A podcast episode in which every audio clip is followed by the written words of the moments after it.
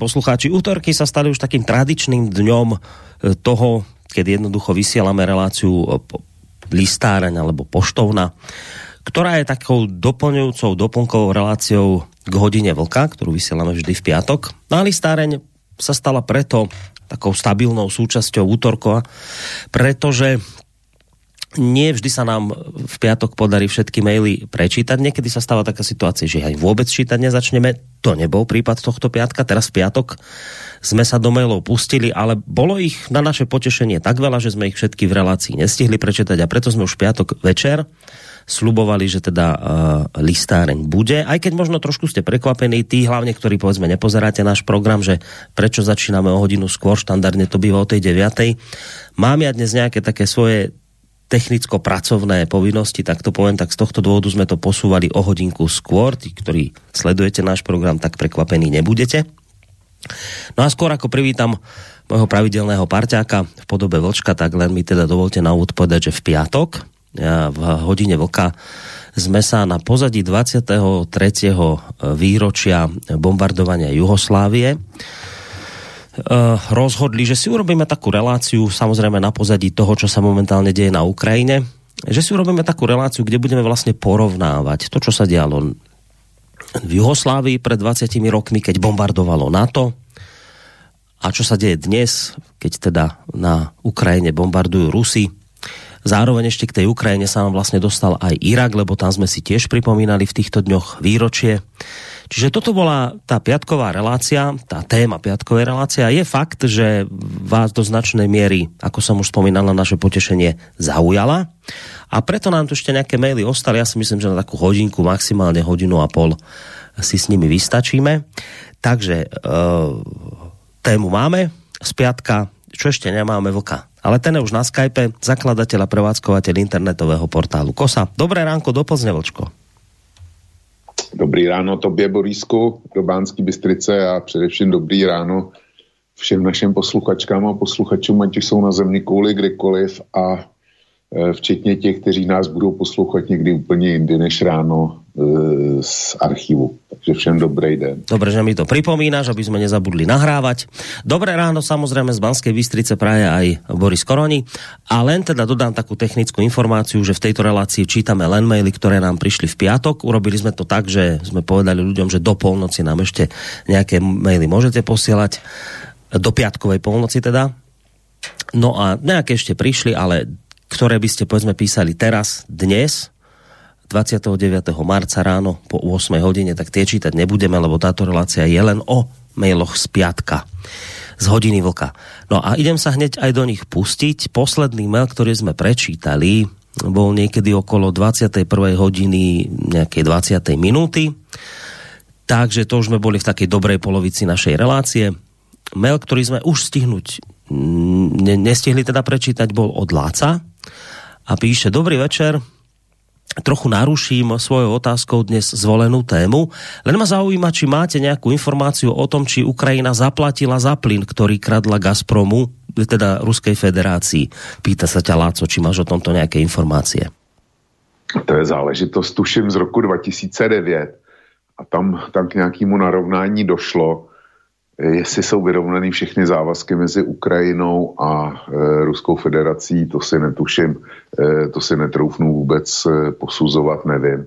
V každém případě je zajímavý, aspoň pro mě, že nafta, která se nedá e, transportovat nikudy jinudy do Evropy, ruská teda nafta, tak ta teče přes Ukrajinu dál a já vypíchnu jeden moment. Zelenský, ten e, zrovna teďko mám otevřený monitor Eh, německých zpráv, jak to vidí Němci a tam je jeden, jeden z nadpisů je, že eh, ukrajinský prezident Zelenský se rozčiluje nad tím, že Evropa odmítne ruskou ropu přijímat a zavede ropný embargo pouze v případě, že Rusko použije chemické zbraně na Ukrajině.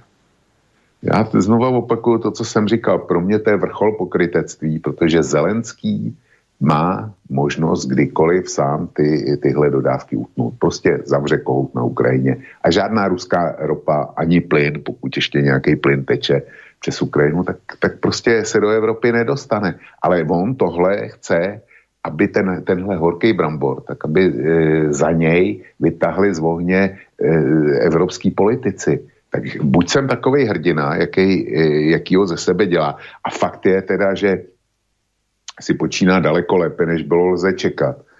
A kdyby tam vládnul Porošenko nebo prostě klasický politik, tak by zdaleka nedosáhl takových sympatí jako, jako Zelenský. Ale i to, i to jeho hrdinství, který bez a ta snaha být se za svou zemi, tak má svý limity.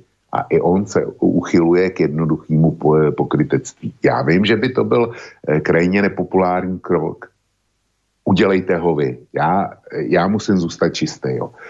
Tak buď bojuje a bojuje, bojuje do poslední kapky krve, jak vykřikuje, to znamená se vším všudy. A nebo, nebo chce, aby bojoval za něj někdo jiný, pokud možno někdo jiný. A to je otázka Ukrajiny tohle.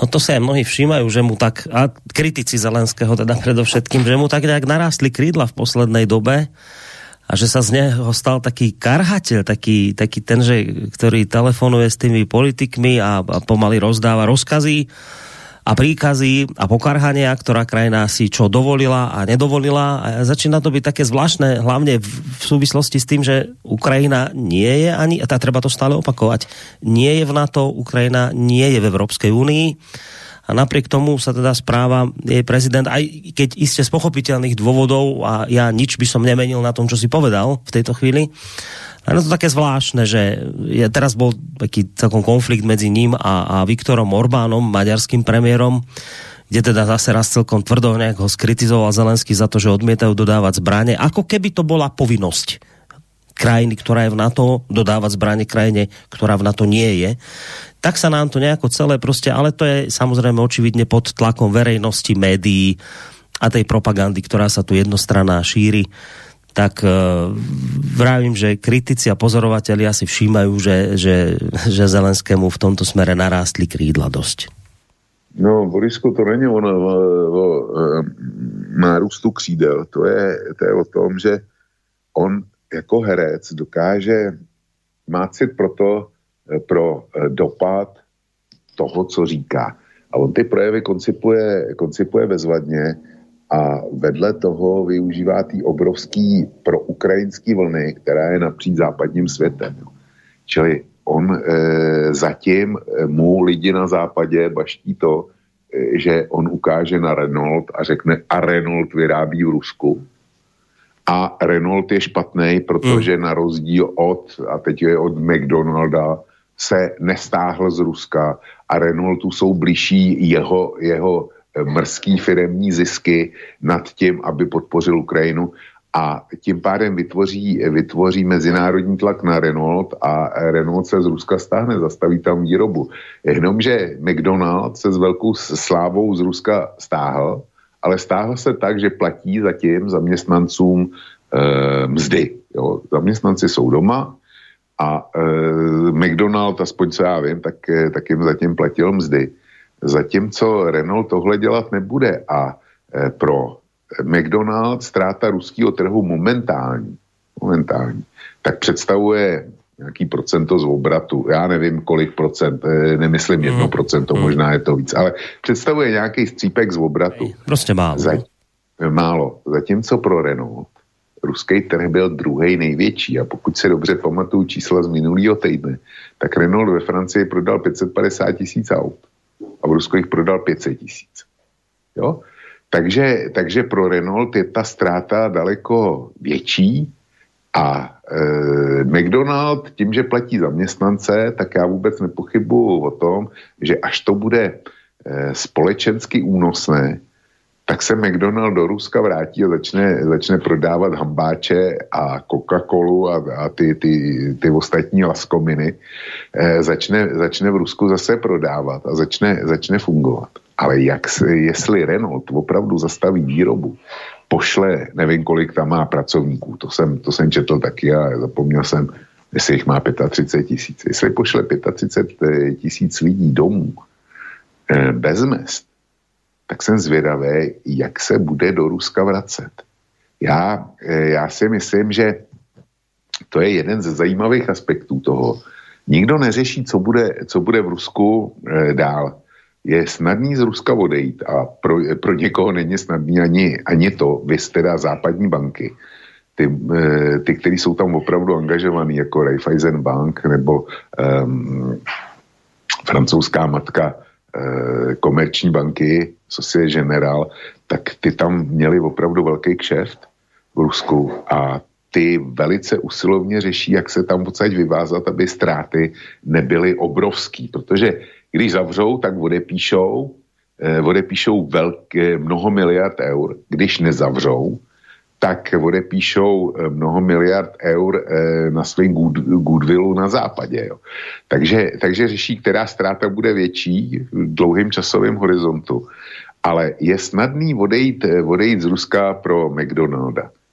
Eh, takový ty firmy jako Shell, BP a podobně, který, který odešly z ruských projektů, tak ty už se tam nevrátí. Jo. To, ty už, ty, ty mají utrum ale speciální kauza bude automobilový průmysl. Ať se z Ruska stáhne, eh, stáhne Škodovka, Volkswagen, ehm, teďko Renault a takovýhle ty značky. Ať se stáhnou. Já tvrdím, že budeme sledovat obrovský nástup čínských značek na ruský trh. A Číňani potřebují eh, někde testovací trh, který by byl svým způsobem reprezentativní, protože oni, eh, oni dělají auta a proskakou zprávy na autovebech, že ty jejich auta začínají být dobrý, eh, luxusně vybavený. A za zlomky cen toho, co se prodávají stejné modely zá, západních automobilek, včetně teda Škodovky. A ruský trh je k tomu ideální. A pokud se tyhle autáky stáhnou, tak eh, někdo bude muset tu mezeru zaplnit. A zaplní Číňani. Když si vezmeš, tak automobilový trh je poslední velký trh, eh, nebo poslední velký průmyslový odvětví, který ještě v Evropě zůstal. A jestli ho začnou naplňovat eh, Číňani, otestou tam značky, dokážou, že, že mají dostatečnou kvalitu, no tak další jejich krok bude potom nápor a on stejně přijde teda. Bude nápor z Ruska do západní Evropy, ale odpadla by jim ta fáze, kterou si prošli naposled například korejské automobilky. Eh, já ještě pamatuju začátkem 90. let, kdy, eh, když se viděl korejský auto, tenkrát zejména teda Daewoo, který už dneska na trhu eh, u nás není, ale o Kia nikdo nic nevěděl, tak Hyundai, ten se tenkrát zaváděl, každý nad ním ohrnoval nos a podívej se dneska. Dneska netvrdím, že to jsou prémiové značky, ale rozhodně je to kvalita, kterou si koupíš bez mrknutí oka, protože Škodovce nebo Volkswagenu se to prostě vyrovná.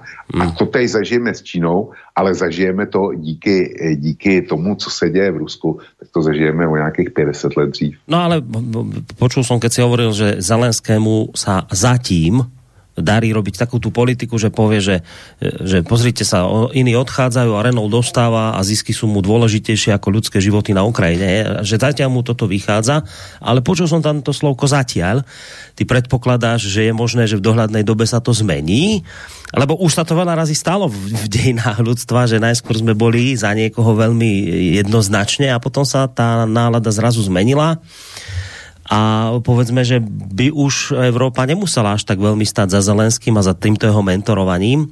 Hoď teda e, myslím, britský premiér Johnson hovoril a varoval pred normalizáciou vzťahov s Ruskom. A to bola mimochodom tá Británia, ktorá teraz nedávno povedala, že zruší sankcie, ak sa Rusko stiahne z krajiny. Ale skrátka chcem sa opýtať e, to, na to slovko zatiaľ. Očakávaš, že tu môže dojsť postupne k nejakej zmene, povedzme, keď začnú dopadať nejaké hospodárske dôsledky, keď jednoducho veľa ľudí príde o prácu pre tieto všetky sankcie, ktoré sme na Rusko dali, že tam sa to môže lámať a že sa to môže nejako, nejako otočiť? Aj proti no, Zelenskému? E, nevím, jestli proti Zelenskému, to e, takhle bych to nevěděl, ale že se postoj západu změní, pokud by došlo k dramatickému zdražení, pokud prostě inflace se roztočí ještě víc a e, já jsem včera četl nějaký článek o plynu, kde jakási západní analytička prorokovala, že ceny budou za plyn dvojnásobný, e, než jsou dneska a to to si prostě ani, ani nechci představovat, kolik by vypadal účet, účet pro domácnost. To, to opravdu si, já do dvo, jako násoby dvěma umím, jo. Ale když, když to číslo měsíčně by na mě vykouklo z faktury, tak eh, bych, byl, bych rád viděl, jak by takových 40-50% českých domácností to poplatilo. Čili drahota eh, by byl jeden spouštěcí moment a druhý spouštěcí moment je nezaměstnanost. Já teďko úplně nevěřícně koukám na takový ty výkřiky, jak e, Ukrajinci budou zaměstnaní a kolik máme v České republice volných míst a, a jak to bude úžasný a jak budou přispívat do našeho systému. E, já nevím, jaký, jakou část hospodářského cyklu momentálně prožíváme. Jestli to je konjunktura, nebo jestli to je deprese už. Ale jedno vím určitě, že se jedná o cyklickou záležitost a že přijde nezaměstnanost. A v momentě, to, to prostě se děje, bez války na Ukrajině se to dál. A dřív nebo později, prostě k té hospodářské depresi přijde. A najednou eh, plus 300 tisíc volných míst tady budeme mít, já nevím, 300-500 eh, tisíc nezaměstnaných. Bez toho, aniž bychom pro ně měli zaměstnání. A pak se, pak se nálady velice tvrdě otočí, protože lidi začnou poukazovat logicky způsobem, no tak hlavně, že máme zaměstnaný Ukrajince a pro vlastní lidi není práce. Čili to budou dva spouštěcí momenty. Kdy to nastane, to, to nevím, ale první zatěžkávací zkouška, e, e, která k tomu nakročí, tak tu zažijeme už po zejtří, protože e, Rusko, jak známo, vyhlásilo, že e, do konce března e, musí dodavatelé energetických uhlovodíků připravit platby v rublech. No a G7 předevčírem to jasně odmítla. Evropa si zatím stojí za svým, že v rublech nic platit nebude. No a Peskov, koukal jsem na headlinech, tak ten Peskov oznámil, že oni na tom budou trvat a že žádnou energetickou charitu provozovat nebudou. Hmm. Jinými slovy, nezaplatíte v rublech, nebudeme dodávat plyn. Čili ty stanoviska se kategoricky vyhrotily a někdo bude muset ustoupit teďko. A e, na apríla, to, to teda bude apríl s plnou parádou, na to se opravdu těším, tak na apríla uvidíme, kdo, e, kdo ustoupí, protože pokud e, to Rusové dodrží, tak e, přestane na apríla téct plyn, možná i ropa, a jestli e, Evropská unie začne hledat nějaký cestičky, no tak e, popře sama sebe. Jo. Uvidíme hned. No, včera mal Stano Novotný, on má v pondelky reláciu na, Prahe, na Prahu zmien, mal tu Ivana Noveského. Neviem, či ty toho pána poznáš, on je váš bývalý prvý podpredseda energetického regulačného úradu a dnes je predsedom... To som slyšel, ale neznám. On je predsedom Inštitútu pre energetiku. On to povedal včera úplne jasne. To pre teba samozrejme žiadne prekvapenie, ani pre našich poslucháčov. Povedal to jednoznačne. Nedá, nemôžeme fungovať bez ruského plynu. Nedá sa to, nevychádza to číselne. On to prerátal, koľko koľko by sa muselo otočiť tých tankerov, aby, aby teda pokryli potrebu Európy. Proste to číslo nevychádza, nedá sa to zrealizovať. Čiže ľudia, ktorí sú odborníci v tejto téme, oni povedia, že sa to nedá, že jednoducho nejde to. Ale samozrejme, my máme na Slovensku politikov ako pani prezidentka Čaputová, ktorý, ktoré povedia, ktorí povedia, že takéto reči, to je vlastne napomáhanie nepriateľovi. To je, to je proste situácia, ktorú tu momentálne máme. Že odborníci hovoria nedá sa, politici hovoria dá sa. No tak asi uvidíme teda v apríli, naozaj už nás od toho delí len koľko, 2 či 3 dny. Čiže Uvidíme, ako sa bude dať, lebo Rusi presne tak povedali, že ak nebudete platiť v rubloch, tak my vám to zadarmo posielať nebudeme. Ešte som si všimol, a pôjdeme na ďalší mail, aby sme sa my dvaja nezakecali, ale všimol som si, že ešte tam bola potom z ruskej strany možno ako taká snaha o kompromis robiť platby teda v kryptomenách. Toto by nebolo priechodné pre Západ? Já nevím.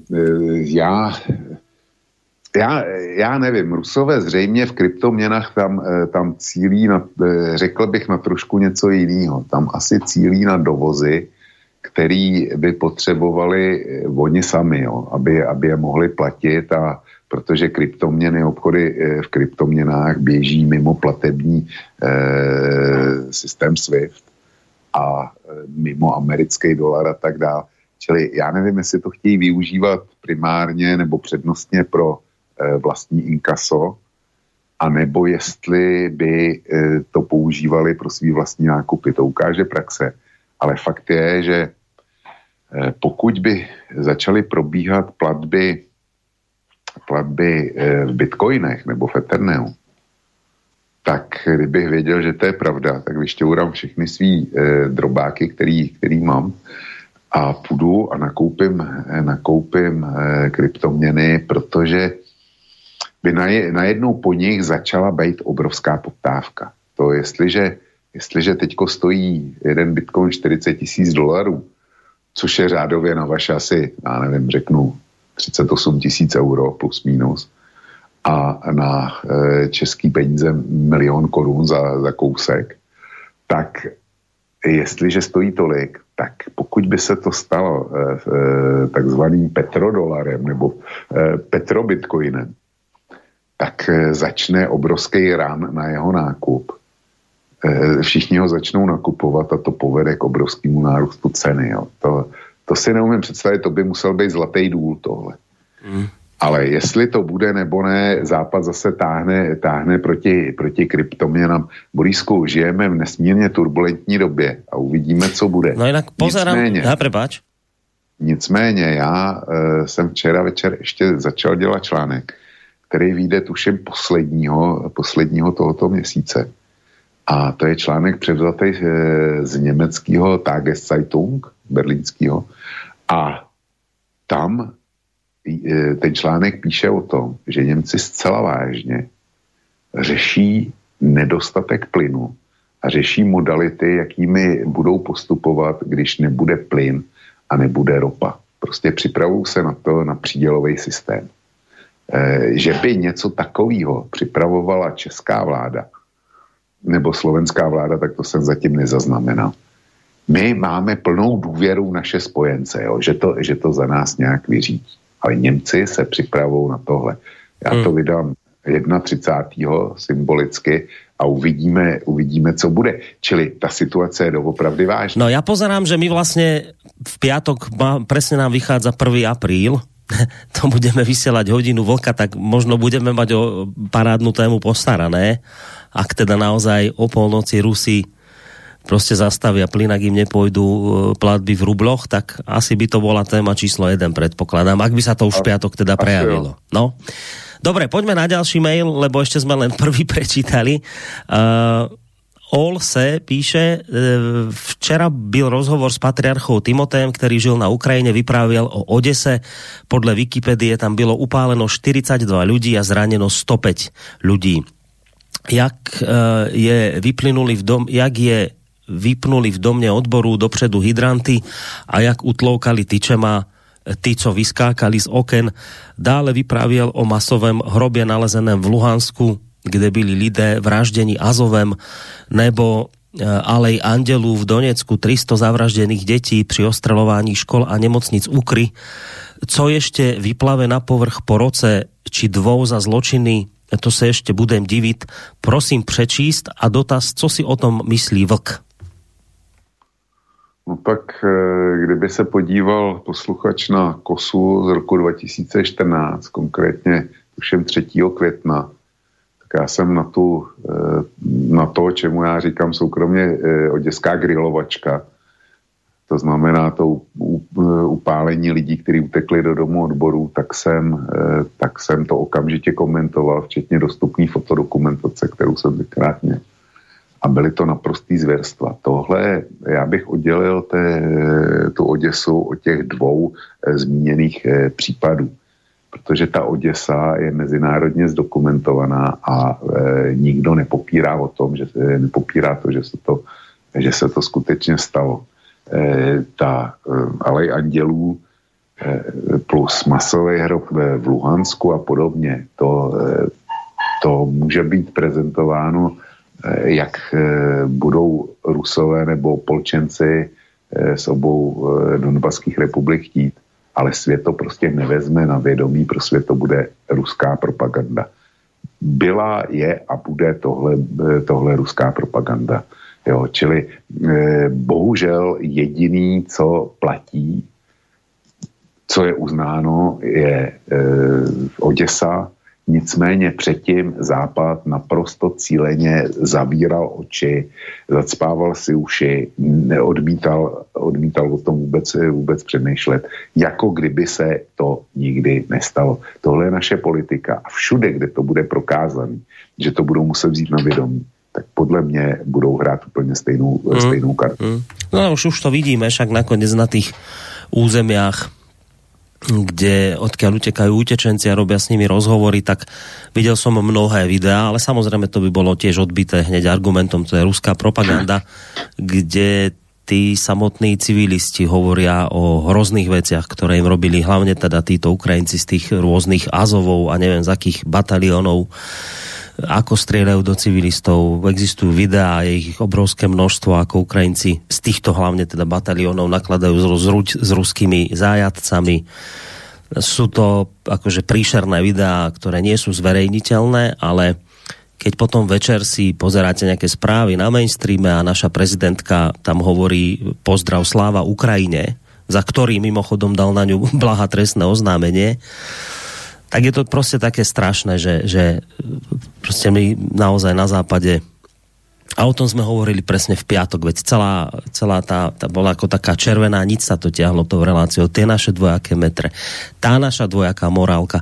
A to teraz neznamená, že, a opäť to musím povedať, že v tejto chvíli chceme nejakým spôsobom, ja neviem, ospravedlňovať útok Ruska na Ukrajinu.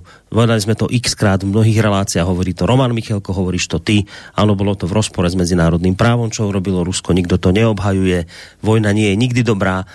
Ani táto, ktorá teraz sa deje na Ukrajine, ale prostě tá naša neschopnosť našich politikov vnímať, že aj tá druhá strana, tá žltomodrá, ktorá je dnes úplne všade.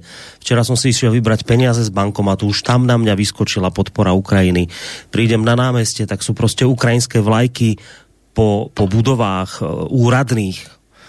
Prostě, že na neschopnosť vnímať, že aj táto strana sa dopúšťala zlých vecí.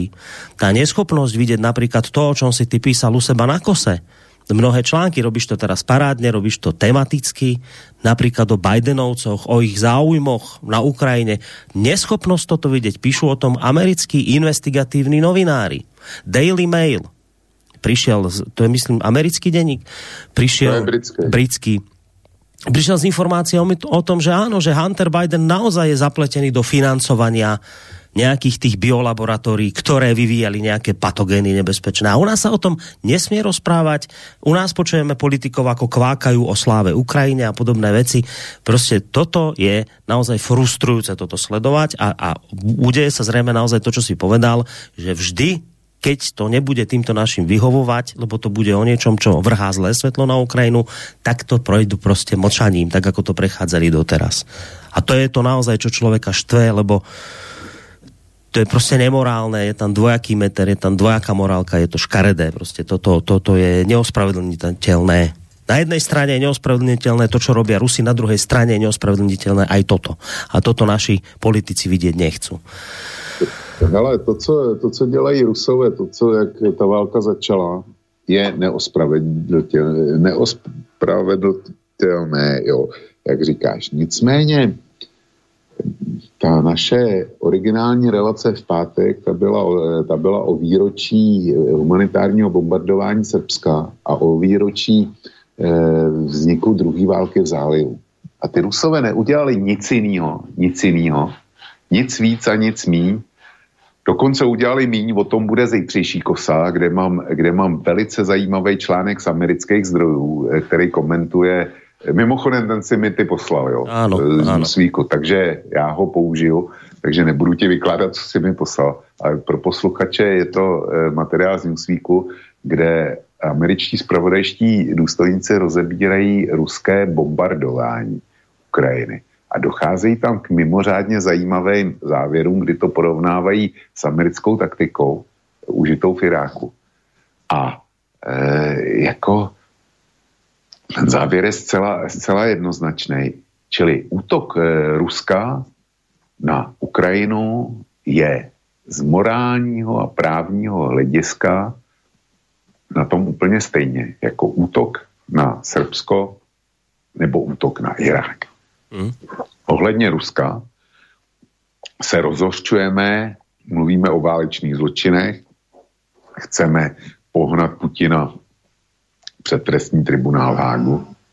A kdo, jak to, že necítíme stejné morální rozhořčení nad tím, co jsme sami působili jinde co já, já jsem citoval toho, toho malého kluka z jednoho článku, který chtěl být lékařem ve 12, eh, ho zasáhla puma, která mu zabila celou rodinu, on zůstal, ale je bezrukej a ten se, ten se potom záchranářů ptal, a co jsme udělali Americe, jo, a ptal se plný, plným právem. Čili my neslyšíme tohodle, tohodle neslyšeli jsme, a doteďka neslyšíme toho e, bezrukýho Iráčana, ale slyšíme Zelenskýho. Proč? Jak to, jak, jak, je, jak rozdíl mezi, mezi e, Ukrajincem Zelenským a mezi, mezi nějakým Iráčanem? To snad jako jeden život má větší cenu, druhý má menší cenu, a nebo, nebo je ten rozdíl přesně v tom, že jeden se hold narodil do, do národa, který jsme si označili za nepřátelské a podle toho s ním zacházíme.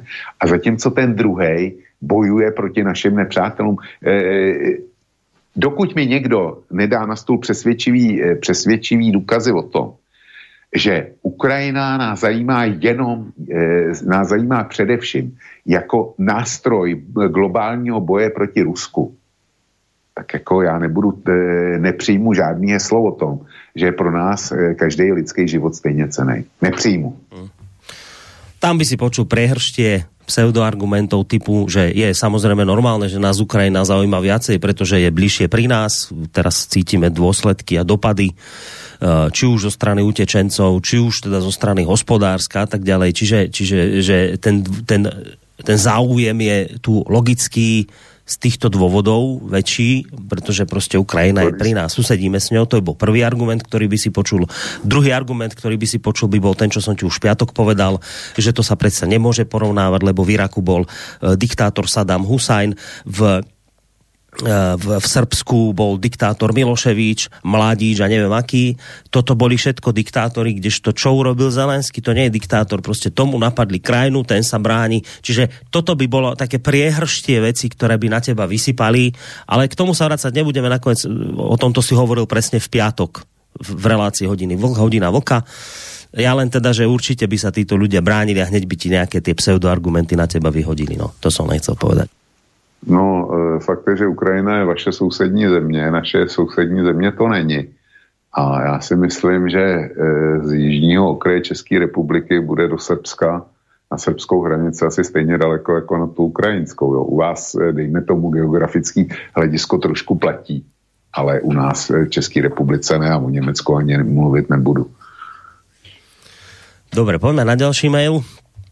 Přátelé, zdravím, zpočátku si postežují, že jsem nějak prehlížen a to opakovanie moje otázky se nezmiňují. Takže opakují svou nezodpovězenou otázku, jakou máme my na současné situaci z polovinu a sice v tom, že opozice je slabá a rozdelená a my si špirituzujeme o Kanimúrovi, Kluským Vojtovi a tak dále a tak dále. Čemuž se pak Babiš s Fialoviš dlouho v parlamentu svorně vychechtávají.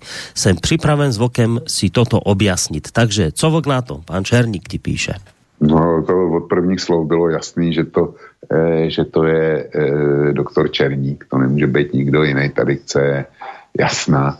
A e, pokud jde o opozici, nějaký, nějakou glorifikaci opozice, tak eh, Babiš, kdyby byl Babiš u vlády, tak bude dělat v podstatě to tež, co Fiala. Konec konců, když se člověk podívá na jejich vyjádření, tak eh, k Ukrajině, tak je to uh, oni jsou trošku opatrnější, protože chtějí těžit uh, z uprchlického tématu, tak jako, ale jinak uh, pro veřejnost nebo pro tu politickou veřejnost uh, západních politiků, tak um, se vyjadřuje Babiš úplně stejně. Takže pro něj sebe, sebe menší pochopení nemá. Pokud jde o Okamuru, tak uh, nevím, co by pan Černý chtěl obhajovat. Okamura sice jsem tam jaksi má, dejme tomu, trošku indiferentní postoj, ale jenom trošku. A když došlo na zavírání nepohodlných webů v České republice bez opory v zákonu, tak já jsem žádnou plamenou výzvu, aby lidi šli demonstrovat, aby e, se postavili e, v tomto ohledu vládě, že se zavádí cenzura a podobně. E, aspoň toho typu, co předváděli ohledně ohledně nou, eh, nou, nouzového zákona nebo nouzového stavu v parlamentu a předvedou zase, protože dneska je mimořádná schůze na jeho prodloužení v České republice, tak jsem nezaznamenal. Prostě Okamura ohledně, ohledně covidu a nouzových opatření, tak eh, jako rajtuje na velmi divokým koni. A když šlo o zavírání nepohodlných webů, tak to ani neštěkl. Jo. To, to jako to bylo asi pod jeho rozlišovací schopnost, nebo spíš, spíš jako nech, eh, ani on si netroufl eh, jet na nějaký eh, samostatný vlně. Jo. I, on, I on podlehl tomu obecnému narrativu, jak se teď eh, módně říká. A pokud jde o Kluskýho Vojtu, tak s Kluským Vojtou jsem měl naprostou pravdu, protože toho komunisti naprosto drtivým způsobem odvolili na svém posledním, posledním sjezdu a vědí proč protože Kluskej Vojta, eh, bývalý předseda KSČM eh, Vojtěch Filip, tak ten přivé tu svou partaj tam do politické bezvýznamnosti, tam, kde je. Čili eh, pan doktor Černík, eh, nevím, eh, o čem, o čem bych si s ním měl povídat. Ať si zjistí nejdřív fakta a pak, pak třeba uh, by nějaká diskuze by, uh, přicházela v úvahu. Jdeme na další mail od Františka. Představte si, jaký mám zkušenosti. Mluvil jsem před 15 dny s cca 35-ročným člověkem, otcem dvou detí, jakože v důsledku dejú na Ukrajine zakazují u nás alternatívní weby a on mne s plnou vážností řekl, že v téhle situaci se to ve slušných spoločnostech dělá a je to tak správně. Tak jsem spomenul Jugoslávii a že mám pochybnosti o té slušnosti, načež dostal hysterickou reakci a hulákal, že to je jinak a že nula komentář a v záchvatu vypnul hovor bylo nás eh, na přátelské telekonferenci víc a ostatní dělali, jako když nic neslyšeli. Změnil jsem téma a potom se rozloučili. Myslíte, že takových vymitých hlav, jako je ten hysterik, je většina? Já začínám mít obavy, že ano. Pýta se tě František. Ako to vidíš ty? No, já ho nepotěším. Já jsem zažil osobně s jedním svým dlouholetým přítelem a e, kolegou ze studií jsem zažil přesně, přesně něco, eh, něco stejného, ale tam jsem vypěnil já, protože jsem to eh, nemohl poslouchat. Tam, eh, no prostě když tě, když tě člověk, který mu je 74, řekne, že uvažoval o tom, že se přihlásí jako dobrovolník na Ukrajinu, tak to pro mě vedlo k muskovému zkratu a ta debata byla velmi hlučná, velmi, velmi e, tvrdá. A mě osobně skončilo jedno dlouholetý, dlouholetý přátelství, ale e, pro pana Františka bych měl e, jednu e, možná repliku.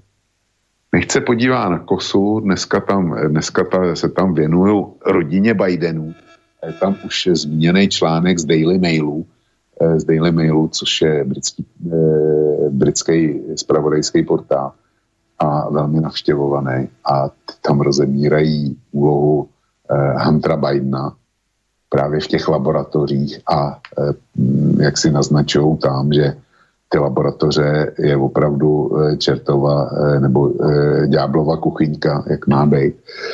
A to je zajímavé, že tohle může, tohle může výjít v Británii volně. Hmm. Hmm. Nebo jsem před časem vydal, eh, převzal článek eh, z renovovaného amerického týdenníku New Yorker, tenkrát byl čerstvý, kde jeden z eh, jaksi nejznámějších a nejcitovanějších politologů na světě, John eh, Marzheimer, jo, což je opravdu teda, když to není jednička, tak je to v nejhorším případě americká trojka v tomto oboru.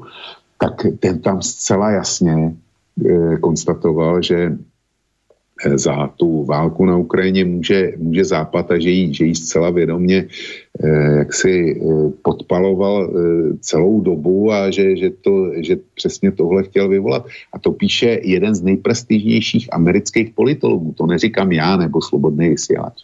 Čili jestliže můžou v Americe, ve Spojených státech, v Německu, vycházet eh, články, které u nás jsou nepublikovatelné a který eh, ten jeho známý říká, to je dobře a když je válka, tak se to musí zakázat. A ve slušné společnosti je to takhle normální, tak ho musíme brát, že Spojené státy, Velká Británie, Německo, francouzský zdroje nemám, takže nesleduju, takže nemám, ale našli by se, našli by se další. Takže Německo, Velká Británie, Spojené státy, že to jsou neslušné země, kde panují neslušné poměry. Takhle bych argumentoval já. No, uh, veď to je na tom práve to najzaujímavejšie, že naozaj stačí, keď pôjdeš na mainstream, na normálne mainstreamové médiá, americké, anglické, spomínané nemecké, a tam sa dočítaš vec, ktorú tu uzverejníš, iba to preberieš, tak ako presne z toho Newsweeku, tá informácia o tom, že napríklad uh, uh, už spomínaný, teda čo si hovoril, Putin, proste, že nebojuje spôsobom, ktorým by mohol, že by bol, skrátka, mohol by tú Ukrajinu vojensky prevalcovať, ale že to nerobí. A teraz zase, to nie je ospravedlňovanie vojny, to je len skrátka pohľad nejakých amerických príslušníkov tajných služieb, ktoré ho, ktorí hovoria fakty, že dala by sa tá vojna viesť aj iným spôsobom, kedy by to bolo pre Rusko ďaleko výhodnejšie, pretože už by to územie možno mali obsadené, ale že proste Putin týmto smerom nechce ísť, lebo zrejme si chce nechať otvorené vrátka pre vyjednávania.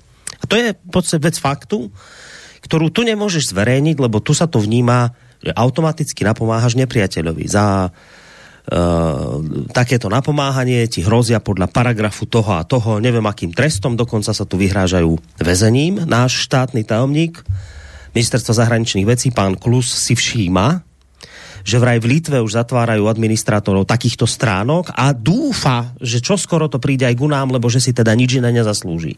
Taký človek, ktorý takéto informácie preberá.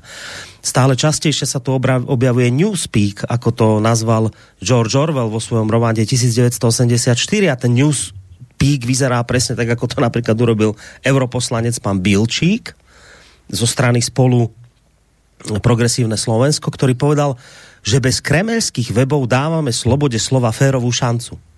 Bez kremelských webov až vtedy, keď ich všetky zrušíme, až vtedy tu naozaj zavládne sloboda slova a dostane férovú šancu. Predstavte si, takéto nehoráznosti sa tu dejú, kedy vy nerobíte nič iné, v tejto chvíli nič iné, len preberáte správy z mainstreamu amerického, britského, kde to je dovolené takéto články vydávať. Tak tu sme sa dostali, vážení poslucháči, do takejto situácie, že si tu sami robíme novú dobu totalitu. A ešte si tlieskame a takíto ľudia ako posluchač, ktorý to opísal toho chlapa nejakého starého stretol, tak ten sa teší a hovorí, že v slušnej spoločnosti je to takto. No tak ďakujem teda pekne. Ďalší mail máme od Johnnyho a dnes tí ruskojazyční Ukrajinci na Dombase ruskú osloboditeľskú armádu nevítajú, o takom Charkove ani nevravím. To by mal Vlk pripomenúť. Vlk je rusofil, čo je s podivom, keďže v Rusku v živote nebol. Evidentne sú Rusov a Rusko idealizuje, čo je paradoxne skôr slovenské špecifikum. Takisto prečo Vlk ťahá v kuse Porošenka a nespomína politiku Zelenského, ktorá bola oveľa zmierlivejšia. Fašisti na Ukrajine, Zelenský je ruskojazyčný Ukrajinec a Žid. To si Putin 24.2. spomenul, že Porošenko vedie to na smiech. Koľko, že získali tí fašisti vo voľbách v roku 2019? Tak to je Johnnyho mail na teba. Hmm.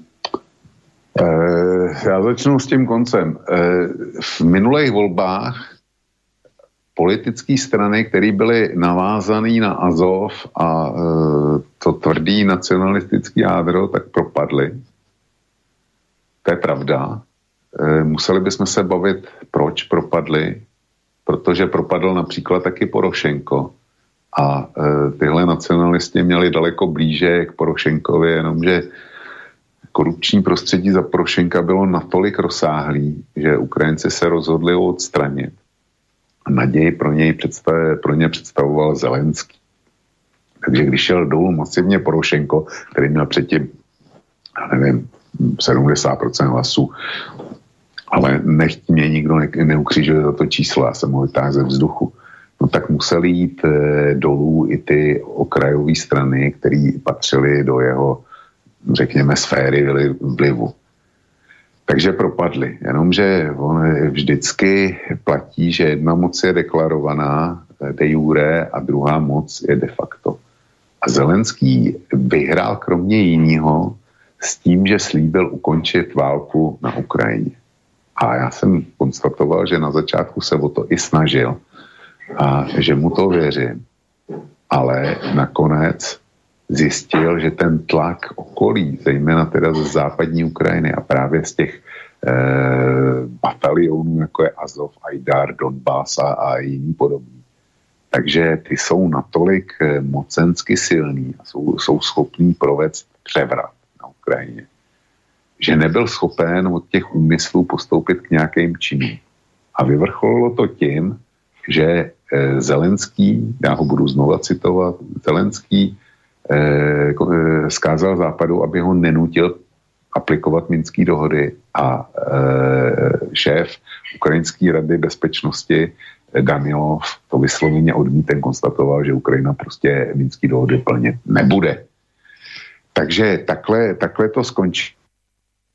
Že každýho poznáme nikoli podle řečí, ale podle, podle toho, co z těch řečí dokáže uskutečnit. A Zelenský nedokázal uskutečnit vůbec nic. Naopak, eh, jeho výsledná pozice byla, že se zatvrdil, zatvrdil vůči Rusku a přestal s ním jakkoliv rozumně jednat, na to kooperovat. Takže eh, Johnny prostě nemá pravdu. Nechť mi nepředhazuje, jsem rusofil, nejsem rusofil. Já se snažím na věci koukat eh, nezaujatě, jak si s otevřenýma očima a přemýšlet. Já nemám žádný blok v tom, že by pro mě někdo byl um, neuchopitelný nebo nedělatelný, pokud jde o takovýhle velký politický témata. A já chci, aby ta válka skončila, ale nemůžu zapomenout na to, proč vznikla. Tý válce šlo velmi snadno předejít. Německo a Francie byli signatáři minských dohod. Co jim sedm let bránilo k tomu, aby Kiev donutili k naplnění. Spojený státy signatářem nebyly. A co Spojený státy eh, hnalo k tomu, aby Ukrajinu neustále posilovali v protiruských pozicích eh, v, eh, jaksi vojenskou pomocí, eh, militarizací Ukrajiny a tak dále a tak dále. Tomu šlo zabránit.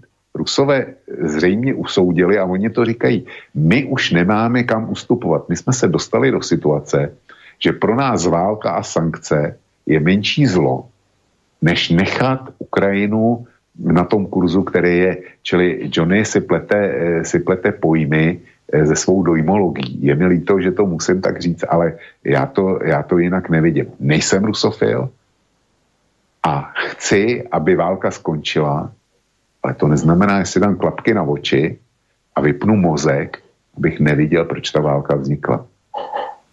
E, len taká jedna doplňujúca ešte z mojej strany otázka, teraz som zachytil, ale ono sa to každý deň mení, ja už ani neviem, že či to treba brať vážne alebo nie, ale táto informácia vyšla, myslím, na vašej čete 24, tak som to považoval za nejaký, povedzme, že serióznejšiu informáciu z verejnoprávneho média, myslím včera alebo prečerom, že Zelenský povedal, že akože bude diskutovať o, už o neutralite, že jednoducho chápe, že nemôže ísť Ukrajina do NATO, že to už chápu dobre, ale že dokonca mal povedať niečo v tom zmysle, že Ehm, pochopil, že sa nedajú ruské vojska zkrátka z jeho krajiny úplne vytlačiť a preto bude musieť prijať nejaký kompromis aj ohľadom Krímu, aj ohľadom teda tých separatistických republik.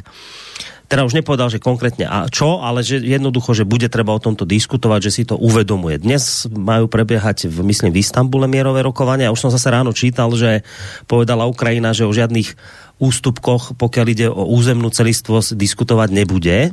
Čiže ono sa to tak bije, večer niečo vyjde, ráno sa to poprie, potom zase niečo cez a tak ďalej. Ale čo sa chcem teba opýtať, že či podľa teba sa dočkáme raz toho, že jednoducho sa to možno tá vojna ukončí práve tým, že jednoducho bude Krym, ostane Rusky a tieto separatistické republiky Donbass, Luhansk, že jednoducho ostanú či už teda ako samostatné republiky alebo pričlenené k Rusku, ale že tu, že niekde by sa to mohlo ukončiť, alebo podľa teba toto Ukrajina za žiadnych okolností nikdy nepríjme takéto územné ústupky? Borisku, zase bavíme se o situaci de jure a de facto. Ukrajina se nemůže vzdát Krymu de jure, nemůže se vzdát Donbasu a e, nemůže se vzdát ničeho. Jako to, to žádný stát e, neudělá. Ale e, budeme mít stav de facto. Krym je prostě ruský a všichni to vědí. Eh, Donbass zatím ruský není, ale eh, to není z vůle těch donbaských republik. Ty, ty prostě jasně chtějí přičlenit k Rusku, aby získali nějaký normální status. A uvidíme, co bude dál, protože eh, ono je to o celém tom, eh, dneska už je to o pobřeží, o pobřeží eh, Azovského moře a spojení s Krymem, a tam je jediný bod, který není vyřešený, což je Mariupol, a není pochyb o tom, že ho Rusové ovládnou ze 100%, jo, že, že ruský bude. Akorát e, čím delší ten odpor bude, čím, čím díl budou hrdíní obránci bojovat, tím víc tam zemře civilního obyvatelstva a tím víc to, to město bude zničený a podle mě celý ten odpor v Mariupolu je dneska dělaný tak, že si Eh, Ukrajina, Ukrajina je si vědomá toho, že o Mariupol přijde.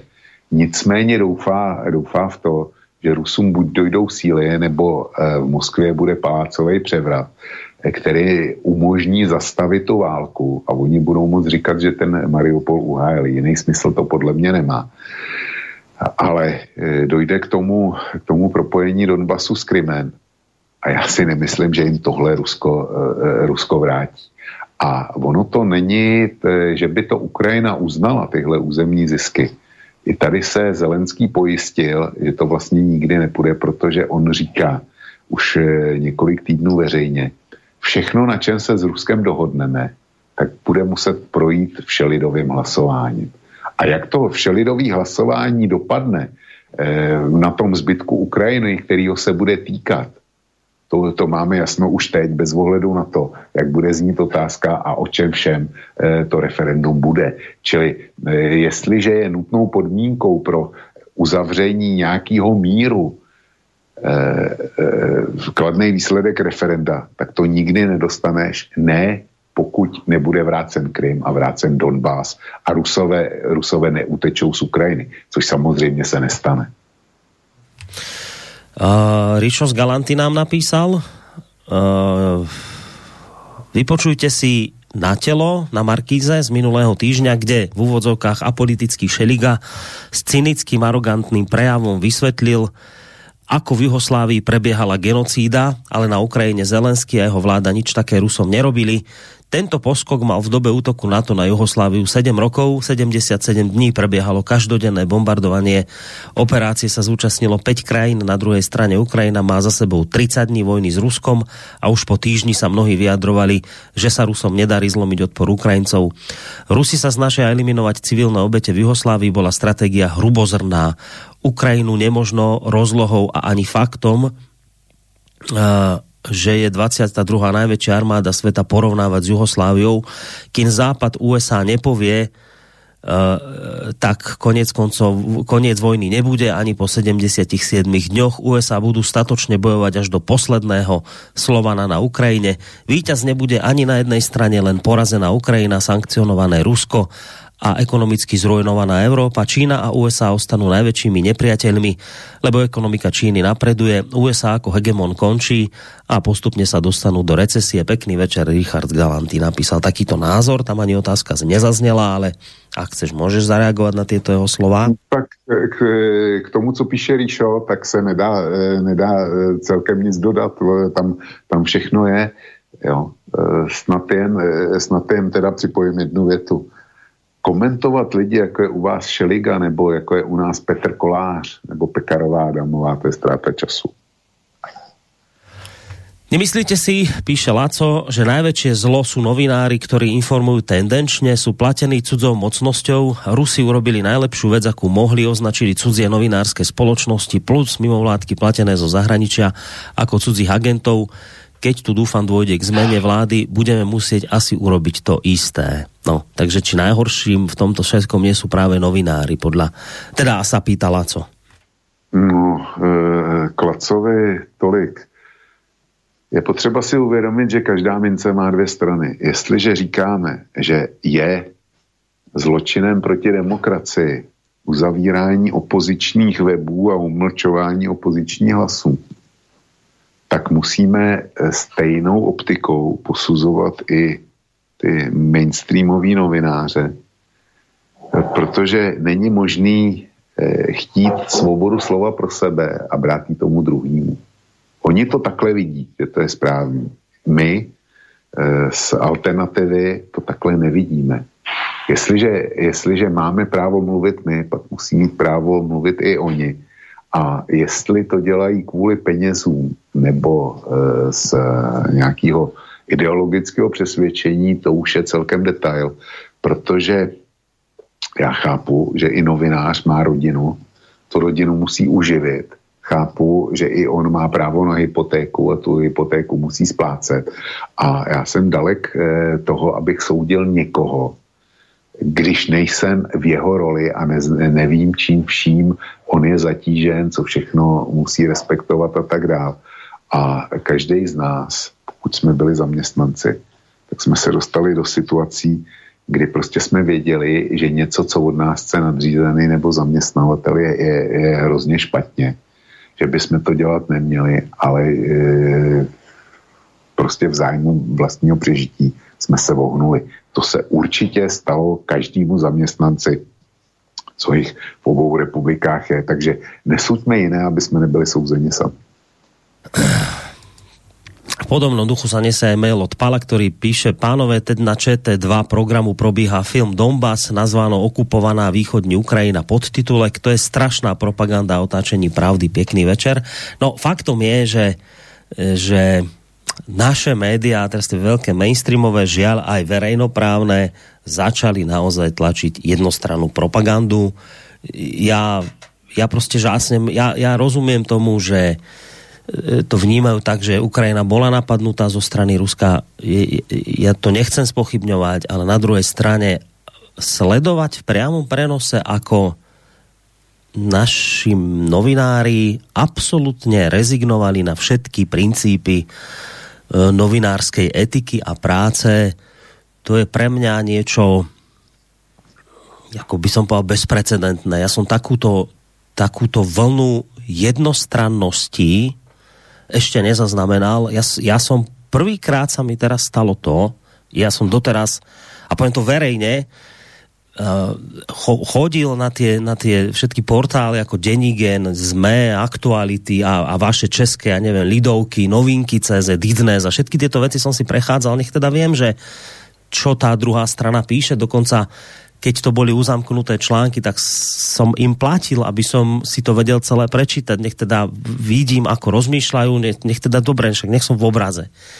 Mne sa ja sa k tomu verejne priznávam, mne sa teraz prvýkrát v živote stalo, že som tieto média úplne prestal sledovať. Lebo to je, lebo to je tak, už je to tak príšerné, tak príkre, oni už dokonca si sami protirečia, že, že vyjde vám na novinkách článok, že ja neviem, že Rusi majú už len na tri dní naftu alebo takéto veci. Potom po troch dňoch zistíme, že tie isté novinky napíšu, že Rusi e, ďalej postupujú, bombardujú, ale neviem čo, Ukrajinci sa hrdo bránia, bla bla bla. Niečo, proste to už sú veci, ktoré si vzájomne odporujú, už tá propaganda ani sa nesnaží nejako to skrývať Skrátka, dobre, naozaj prvýkrát v mojom živote za tých mojich 42 rokov, či 40, proste sa stalo, že som de- prestal absolútne sledovať mainstream, lebo ja to už nevládzem pozerať tú jednostrannosť. A to je, to je prosím pekne v čase, ja by som to chápal, keby my sme boli vo vojne, teraz s Ruskom alebo s kýmkoľvek a sme vo vojnovom stave, tak ja pochopím, áno, vo vojnovom stave máme vojnovú propagandu. To sa tak proste robí. Vy musíte nejak ako držať tú spoločnosť akože nejak tak ju stmeliť proti jednotnému nepriateľovi a áno, potrebujete robiť takto. Nemusí sa nám to páčiť, ale v časoch vojny tu proste to takto je a bude a vždy to tak bolo. Ale my tu nemáme vojnu, hoci to tak mainstream sa snaží aj naši politici prezentovať vládny, akože pomaly sme vo vojne s Ruskom. Nie je to pravda. My nemáme vojnový stav. My v, v, v čase, keď nie je vojna, máme právo a povinnosť informovať objektívne, vyvážene a naši novinári mainstreamoví a žiaľ, keby len mainstreamoví, ale ani verejnoprávne média platené z daní a poplatkov nás všetkých, oni rezignovali absolútne na túto povinnosť svoju. To je pre mňa niečo nepredstaviteľné. Ja ja, že keď som to ešte sledoval, tak som to prestal sledovať pre svoju nejakú duševnú pohodu. A kým som to sledoval, ja som sa s, nejak, s niečím takýmto totálne jednostranným, čo má asi za úlohu len gumovať mozog. Ešte som sa, Vočko, s takouto totálnou jednostrannosťou nestretol u našich médií. Borisko, e, nám média a jejich, jejich pozici v tom e, konfliktu by bylo potřeba rozebrat opravdu do hloubky. Já jsem pevně přesvědčený o tom, že média na tuhle válku mainstreamový, minimálně u, u nás a u vás nejspíš taky, takže byli připravení dlouhodobě. Že to, že to není náhoda, protože speciálně česká televize ta vyjela hned první den zahájení války, vyjela s grafikama, který eh, nevěřím, že dělali na koleně odpoledne, odpoledne před vysíláním. A vůbec to nastavení vysílání eh, a eh, chování celého mainstreamu, to nemůže být náhoda a nemohla to být okamžitá improvizace Eh, protože oni, oni bleskově potlačili, potlačili e, alternativu. Zřejmě si vzali velký poučení z toho, co se jim stalo v roce 2014 a 2015, kdy byli alternativou poražený úplně na hlavu. Takže zřejmě byli dlouhodobě připravení. K tomu došlo hned vláda na, eh, česká na samém začátku. Tak zavřela těch osm nejsledovanějších alternativních webů okamžitě je zrušila. A trvalo nějaký čas, než se, eh, než se ty weby zase objevily. Ku podivu teďko na eh, některý z těch zavřených se, se už volně dostaneš u nás. Takže eh, já si myslím, že tohle bylo centrálně, je to, je to spekulace, já to nemůžu ukázat a říkám to na rovinu. Ale všechno na mě dělá dojem, že to bylo pečlivě připravené od samého začátku, až ta válka vypukne, tak že, ten, že spustili tu mediální masáž. A já jsem na tom úplně stejně, stejně jako ty, já jsem zvyklý, byl, nebo jsem, byl jsem zvyklý eh, dívat se na zprávy české televize, eh, prostě sledovat tady ty zdroje. A já dneska jsem na tom tak, že místo, abych sledoval televizní noviny, tak sedím u počítače a píšu články, abych ten čas nějak využil, protože, protože to nemůžu poslouchat mám, mám otevřený dveře do obýváku z pracovny a slyším na uši, na uši slyším, co, co povídají, ale nevidím to a jsem soustředěný na něco jiného, takže to přežiju. Jo? To přežiju. hodinu informační masáže přežiju. Dělám přitom něco, něco rozumného, pro mě užitečného. Ale e, sednout si ke zprávám, jako jsem to dělal dřív, a poslouchat to, a nechat to na sebe působit a ještě ty vybraný obrázky, který, který eh, jsou vysloveně zaměřený na emoce, na vybuzení eh, kladných emocí pro Ukrajinu, negativních emocí vůči, vůči Rusku nebo komukoliv jinému, kdo e, nezapadá do žádaného obrazu, tak na to nejsem zvědavý. To, to si prostě odpustím. A proto je pro mě ještě dneska daleko přijatelnější číst e, seznam aktuálně, novinky, já nevím, co, e, co všechno, e, všechny ty e, mainstreamové média. Oni tam sice říkají říkaj to tež, co říká ta česká televize, ale je to aspoň bez toho emočního e, náboje, protože ten do e, písmen e, ty emoce prostě přenes do písmen je daleko mm. složitější, mm. než je tam ta videosložka. No, ďalší mail od Romana z Prahy. Naprosto souhlasím s Vlkom hodnocení bombardování Juhoslávie. Chápu důvody Ruska pro eskalaci napětí na Ukrajině. Co pro mě není akceptovatelné je forma. Jeden slovanský národ vtrhne na území jiného slovanského národa, kde rozsevá zkázu a povýšený západ se směje.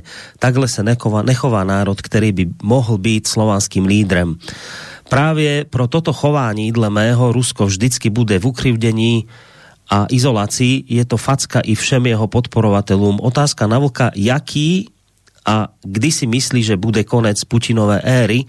Jinak díky za relácii, za vlkovou výdrž a nasazení na kose. Hezký večer. Hm, kdy bude konec a jaký bude konec Putinovy éry, tak to, to opravdu nevím. A to, že to nevím já, není vůbec důležitý. Tohle řeší eh, ti, jimž se říkalo kdysi za Eh, existence Sovětského svazu kremlologové, zejména ze Spojených států, tak ty to řeší ve velkém. Pak to, pak to řeší Petr Kolář a, a Šeliga a e, Deník N a jiní e, této kvalifikace. A já, já říkám, já prostě o tom nemám povědomí. Dneska e, mám před sebou otevřený seznam a titulek tam je, titulek tam je, Hrozí převrat v Kremlu. Válka odhalila praskliny v základech Putinovy moci. To je jeden z titulků na, sezname, na seznamu. Čili já posluchače zklamu, ale e, odkážu na seznam, protože tam, tam mají jasno, tam prostě všechno, všechno vědí. A ještě k tomu, k té formě, že e, posluchač říká, já e, jak si chápu, co a jak, ale nelíbí se mi ta forma. Pro ruský vedení sáhnout k ozbrojené akci, tak to rozhodně nebyla jednoduchá eh, hádanka, na kterou by snadno našli odpověď. A rozhodovali se eh, podle mě hodně dlouho a hodně těžce.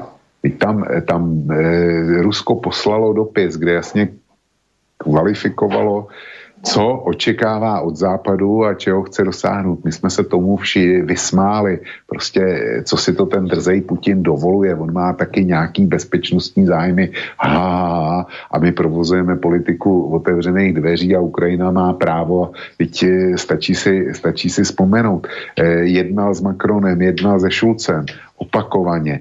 Eh, prostě tam proběhly ještě nějaký docela zásadní kroky těsně předtím, než e, byla ta vojenská akce zahájena. Ale my jsme Rusko nebrali vážně. My jakýkoliv jeho zájem nebo všechno, co namítli, tak jsme smetli e, s posměchem a v podstatě s urážkami ze stolu. Co to Rusko ještě, ještě teda mělo jako udělat? No, ďalej tu máme mail od Jána, ktorý nezvykne nás vo svojich mailoch šetriť a nerobí to ani teraz, čo je teda v poriadku. Chcel by som sa vás opýtať, akú úlohu zohralo napadnutie Kuwaitu Irakom pred inváziou. Nebolo to jedným z dôvodov invázie? Pýtam sa ešte Vlka. On koncom roku označil Putina za osobnosť 2021. Na moju otázku, či mu nevadí napríklad Beslan, kde Putin nechal vyhodiť do vzduchu s teroristami aj stovky detí, odpovedal, čo mal akože robiť. Vraj to bolo celé zamínované. Som zvedavý, keby tam boli jeho deti, či by ho tak ospravedlňoval. Tak, to je mail na teba od Jána. No, tak uh, Ján uh, udělá dobře, když se obrátí aspoň na Wikipedii. Já ho nechci nějak schazovat. Ale zcela zjevně si plete první a druhou válku v zálivu.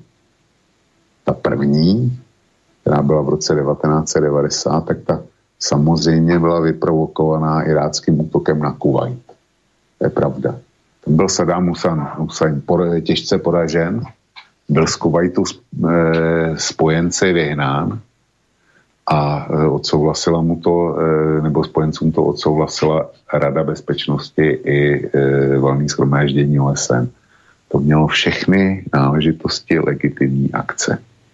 Jenomže 19. výročí útoku na Irák se váže k roku 2003 a k druhé válce v zálivu, e, kterou podnikli američané pod záminkou, že Saddam Hussein ohrožuje svět, protože vyvíjí zbraně hromadného ničení a podporoval Al-Qaidu. Nic z toho nebyla pravda. Nic z toho nebyla pravda o tom, že nepodporuje Al-Qaida Al-Qaidu, tak to bylo každému jasný, protože Al-Qaida bylo přísně islamistický hnutí, tvrdě eh, na tvrdým náboženským základě. Zatímco e, režim Sadáma Husina e, byl socialistický, e, ze strana Bás. A byl to arabský socialismus a e, ten byl v příkrém rozporu e, s islamismem. Však taky e, islamisti Eh, Sadama Husajna nenáviděli, čili tohle byla jedna lež. A ty zbraně hromadního ničení byla druhá lež. Takže posluchač já nechci skonfrontuje fakta, aspoň ve Wikipedii a e, pak e, jak si e, nechce, nechce teda ptá, jo, nebo ať se ptá bez toho, ale bude muset slyšet tohle. A to druhý e, k tomu Beslanu. Já jsem konstatoval, že neměl Putin na výběr. Ten, e, tam bylo asi 300 rukojmí schromážených v tělocvičně a skutečně ta tělocvična byla zaminovaná, aby e, došlo e, k odvrácení útoku ruských speciálních sil. Ale ten útok prostě přijít musel. Jaký jiný řešení by Ján nabídl Putinovi v téhle situaci? Jaký jiný řešení měl ten Putin zvolit? Zrejme sa mal s nimi debatiť a skúsiť ich ukázať. Ale, ale když debatili, tam, tam se vyjednávalo tuším dva nebo tři dny k ničemu to nevedlo. Dobre, poďme na ďalšie maily, lebo do pol musíme skončiť a ešte ich zo pár máme, aby sme to všetko stihli. Ja. Dobrý večer, chcem sa poďakovať Vočkovi za overenenie článku Přemysla Janíra predurčená k válce na strane Kosa z Ostrá. Článok je veľmi zrozumiteľným a prehľadným zhrnutím celej genézy vzťahov po skončení studenej vojny medzi Ruskom, Západnou Európou a USA. Ceny je veľký rozsah odkazov na zdroje, na základe ktorých urobil analýzu príčin vzniku súčasnej situácie na Ukrajine. Kiež by si ho prečítalo čím viac čitateľov, hlavne jednostranne protirusky orientovaných. Ak by čítali s porozumením, je nádej, aby si uvedomili, že nič nie je čiernobiele a možno by lepšie pochopili aj geopolitické záujmy oboch svetových mocností. Zostáva nám len dúfať, že napokon zvíťazí zdravý rozum a pragmatické riešenie tejto ťažkej a bolesnej situácie na Ukrajine, ale aj inde vo svete, kde prebiehajú vojnové konflikty. Sme radi, že Vlk pokračuje vo svojich aktivitách v tejto zložitej situácii tiež na Slobodnom vysielači a tak prináša svojim poslucháčom a čitateľom pohľad aj z druhej strany názorového spektra. Prajem vám ešte veľa zdravia, sila Elánu do ďalšej práce v prospech ľudského práva na slobodné názory. Napísala ti Editka. Ďakujem ja, paní Edit. Děkuji paní Editě. To je všechno, co... Já jsem rád, že, mám, že máme takový posluchače a posluchačky, jako je on. Poďme ďalej. Uh, dobrý večer, možno trochu mimo hlavnej témy. Otázka na vlka. Aký bude asi rozsah hospodárskej devastácie európskej, českej a slovenskej ekonomiky po zavedení sankcií? Hlavne stop plynu a ropy a samozrejme ďalších komodít z Ruska. Ďakujem dnes výborne s, s tromi výkričníkmi. No myslím, že toto si už rozoberal v začiatku nebo v úvodě Borisku, nějaká kvantifikace, ta není, ta není možná. Já jsem viděl eh, prognózy, které říkají, že nás to bude stát 1% HDP a, a eh, podobný. Nikdo neví, kolik nás to bude stát nikdo neví, co se, co se bude dít. Já e, mám před sebou otevřený článek, který vyšel, vyšel na seznamu, jak Evropa hledá náhrady, náhrady za zemní plyn a teďko tam operují, že když se postaví takový a takový terminál, takže to bude e, znamenat třeba 10 miliard e, metrů krychlových zemního, teda toho, toho LNG do Evropy a podobně. Jenomže to všechno chce čas nad, jednak postavit terminály, Eh, postavit potrubní systémy a tak dále a tak dále. To nikdo, nikdo neví a až to spadne, poznáme to, co to znamená, až se to stane. A jestli, já jsem mluvil o, o eh, článku z Tageszeitungu, který vyjde eh, tuším po zejtří nebo po zejtří, to je jedno, tak e, jestliže Němci zvažují přídělový systém na plyn a ropu, teda naftu jo, do, pro dopravce. Jestliže oni zvažují přídělový systém, tak nechci každý e, představí a promítne si, co se stane, když e, plyn bude jenom pro domácnosti, a to ještě bude ten lepší případ, a potom pro pekárny a já nevím, nemocnice a um, takovýhle provozy. A všechno ostatní, včetně, včetně e, průmyslu, který to potřebuje, tak e, bude na příděl a fabriky třeba budou vyrábět jenom, jenom když bude dost teplo. Jo. E, já, já si to neumím představit. Tohle je, tohle je situace, kterou nezažil eh, asi nikdo, nikdo z našich posluchačů, včetně těch úplně nejstarších ročníků, eh, který pamatují ještě druhou světovou válku a tehdejší přídělový hospodářství. Protože tenkrát bylo všechno na příděl, ale že by se netopilo a nesvítilo, tak to nebylo, to nebylo ani za války. No pozri, naši politici, ani tí vaši sa týmto zaoberať nemusia, jednak preto, neviem, Pekarová, či kto to vás povedal, že oni tu nie sú na to, aby riešili tieto problémy. Je to, to, vlá... že, to řekl minister hospodářství Sikela. No, tak ten, tak prepač, tak tento u vás povedal, že jednoducho to ľudia, vy si nemyslíte, že my sme tu na to, aby sme tieto veci my riešili, čiže to ani netreba, to je jedna vec. Druhá vec, prečo by to riešili, keď oni majú e, jednoduchší recept a to je presvedčiť ľudí a neustále im to pripomínať, že všetko zlé, čo sa vám do budúcna stane, poďakujte sa Putinovi. Oni vám nepovedia, že počujete, ale Putin nedával sankcie, tie sme dávali my. Dobrovoľne. Nie, nie, nie to, to neriešte. Skrátka všetko zlé, čo tu teraz bude, či to bude na prídel plína ropa a budete mrznúť a čokoľvek, už to čokoľvek bude, proste poďakujte sa Putinovi, to je Putinová práca. Čiže povedz mi, prečo by sa oni zbytočne tu zaťažovali nejakými vecami, keď oni, im stačí to takto ľuďom vysvetliť, že všetko zlé, za všetkým hľadajte Putina a vec je vybavená, vieš. Víš, Borisku, to si, jestli si to říkají, tak jsou to větší hlupáci. Jestli si to říkají takhle, tak jsou to větší hlupáci, než eh, bych si o nich myslel. Protože oni vědí, že lidský nálady se velice rychle mění a že lidi jdou po nejjednodušším vysvětlení.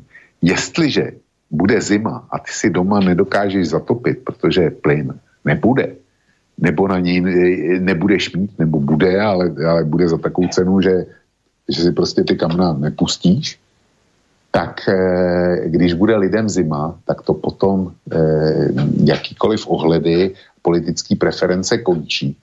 Pak si lidi řeknou kvůli Ukrajině, kvůli, eh, kvůli tomu, že my jsme zavedli sankce, potom to vystřízlivění přijde velice rychle. To, to nemůžou ustát. Normálně to nemůžou ustát. Jakmile lidem začne být zima, jakmile, jakmile by udeřil hlad, tak e, to bude rychlé. Děkuji za velmi skvělou relaci. Jenom doplním k tomu posluchači, který argumentuje Srebrenicou. Vlk to říká naprosto správně. To byla bosenská válka a nemá to nic společného se Slobodanom Miloševičem. Jinak bosenská válka byla skončená Daytonským mírem v roce 1995. Na němž participovali jak USA, tak Západ a Miloševič. Byl tehdy pro USA daleko přijatelnější než chorvatský prezident Franjo Tudžman. O tři 4 roky později, v roce 99, už bylo najednou všechno inak. Ona totiž platí americká zásada, že USA si sami vyvírají přátele podle toho, jak je to pro ně výhodné. Stačí se ostatně podívat na Sadáma Husajna, o němž tady byla taky řeč. To tež platí i pro nezbedné americké dítě Taliban. Když se Taliban dostal v polovině 90. let v Afganistánu odporným způsobem k moci USA, ještě tomu tleskali.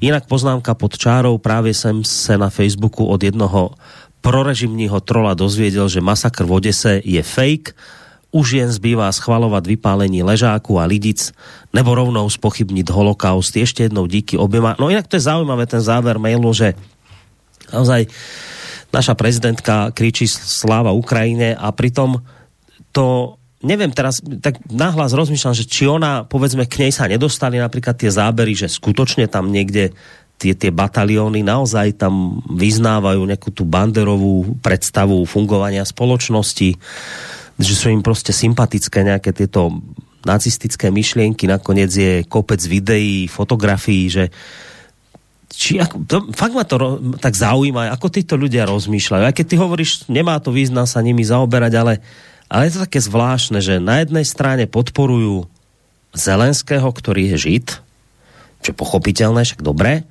na druhej strane podporujú ale aj tých, ktorí v minulosti teda tých židov kantrili, že je to, ja to proste nechápem, že či sa im to v tých hlavách proste nejako nebije, či oni o tom nevedia, nevideli to, alebo si si naozaj myslia, že to je celý fake, že to proste je celé vymyslené a že absolútne není nič pravda o tom, že by v týchto azovoch a bataliónoch a neviem v čom, Majdaroch boli nejakí nacionalisti. Ja som si všimol, že už naše mainstreamové médiá začínajú týchto ľudí nazývať, že teda oni nie sú nejakí nacionalisti, ale že sú to len ostrí chlapíci. Tak, tak či to zrazu nevadí, keď tam majú nejaké hákové kríže vytetované? Je tomu prostě nerozumím. Je to... No, ono je to jak jde. Já jsem včera četl na seznamu eh, článek o eh, speciálně Azovu, kde jasně konstatovali, ty to psali jinak. Ty to psali, psali ve smyslu, že to, že to nacistické, nebo e, prostě formace silně ovlivněná nacismem byla. Že dlouho to tak vypadalo, ale že dnes, že už se s tím jako vypořádali a že dneska už jsou to e, pouze elitní bojovníci a takový, byť teda um, stavějí na eh, rasistické ideologii nadřazenosti bílé rasy a, a kde si co si. Čili eh, ti, kteří ještě mají nějaký, nějaký zbytky eh, fair play v sobě, tak eh, jsou schopní si to aspoň částečně přiznat. A ty, kteří už píšou jenom, jenom mm, tak, aby se zavdě, buď zavděčili, anebo protože už jsou, eh, že už mají sami vymytý mozky, tak eh, ty prostě píšou tak, jak ty si říkal.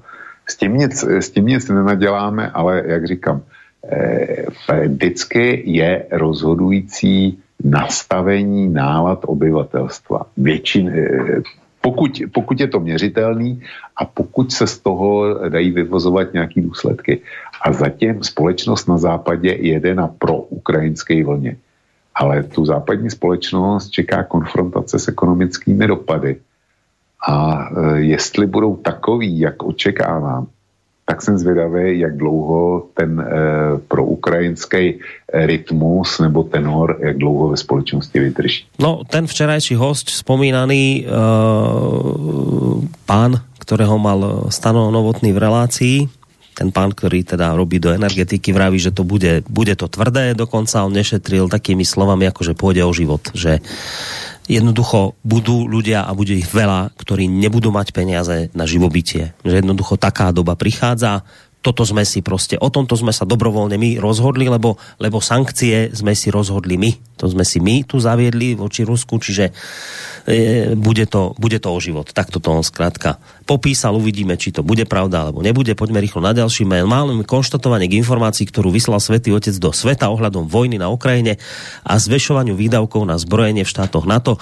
Dal som do pozornosti odkaz pápeža na profile pani prezidentky a dostalo sa mi odpovede, že ten odkaz je pre ruských fašistov po mojej odpovedi, že to bolo adresované celému svetu a hlavne štátom v NATO, lebo tie deklarujú zvýšenie výdavkov na zbrojenie tak zablokovali reakciu na príspevok. Prečo tam bola na návšteve aj Heger?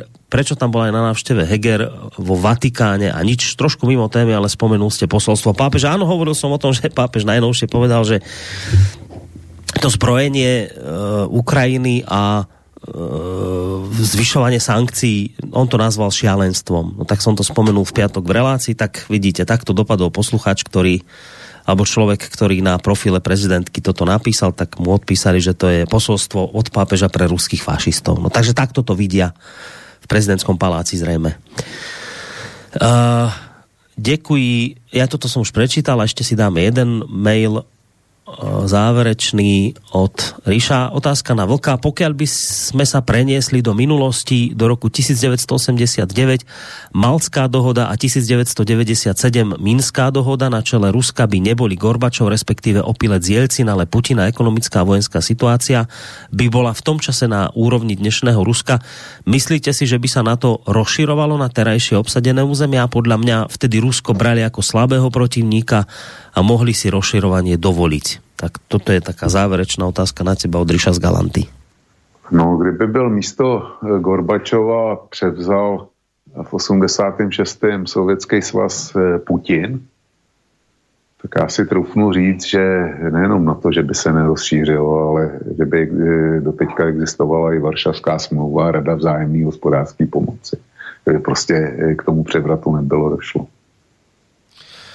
Dobre, tak povedzme, že maily máme v tomto smere vybavené, vyriešené. Možno som pre, neprečítal všetky, ak som nejaký preskočil, tak mi Praha, to ešte vidím od Božka. Do, ešte jednou zdravím do studia.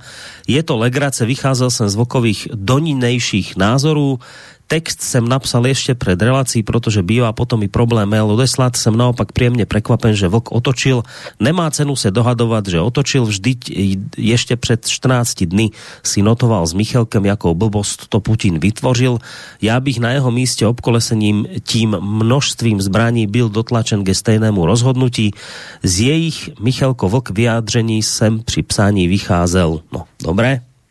Ja už nespomínam na ten úvodný mail od Božka. E ty, hej? No, já se na něj, já se na něj vzpomínám, ale eh, já, eh, jak si Božkovi naprosto nerozumím. Nejsem si vědom toho, že bych eh, já zrovna názory měnil. A pokud, je, pokud tak učiním, tak to řeknu veřejně a řeknu taky, proč jsem ho změnil. Jo, ale tady já k téhle krizi jsem žádnou změnu názoru neprovedl. Jestli má ten dojem, v pořádku. Mm. Dobre, Vočko, tak Maily sme vysporiadali, čo je teda hlavná úloha a cieľ tejto relácie, tým, že sú vybavené, tak cieľ bol naplnený, môžeme sa rozlučiť. Ďakujem ti za dnešok. No, nemáš za co. Bylo mi potěšením a hlavně jsem rád, že jsme vypořádali e, tu poslovečkou e, posluchačskou stránku relace, protože pro posluchače to je, pro posluch, posluchače vysíláme, pro posluchače existuje slobodný vysílač. Mám z toho radost, těším se s nima na shledanou v pátek. pátek Tobě děkuji za moderaci a přeju všem pekný zbytek ne. Máme ešte len útorok, ale v piatok už sme si hovorili, že možno prestane tiecť plyn a ropa. Ak sa to stane z Ruska, lebo teda povedali, že budú platby v rubloch a nič iné, ak sa to teda udeje, tak máme samozrejme o tému postarané ak sa to neudeje, tak aj tak predpokladám, že sa budeme baviť o Ukrajine. Ty si teraz nakoniec vydal opäť niekoľko parádnych článkov k tejto téme, takže myslím, že si budeme mať z čoho vyberať. Ale vravím ešte do piatku ďaleko, takže Uvidíme, nebudeme to zatvárať. Tak, dobre, tak sa maj pekne do počutia, Vočko. A spolu s ním, so zakladateľom a prevádzkovateľom internetového portálu Kosa Vlkom z Plzne. Spolu s ním sa s vami lúči aj Boris Koroni. Pekný zvyšok dňa vám prajem z bansko bystrického štúdia. Do počutia. Táto relácia vznikla za podpory dobrovoľných príspevkov našich poslucháčov. Ty, ty sa k ním môžeš pridať. Viac informácií nájdeš na www.slobodnyvysielac.sk Ďakujeme.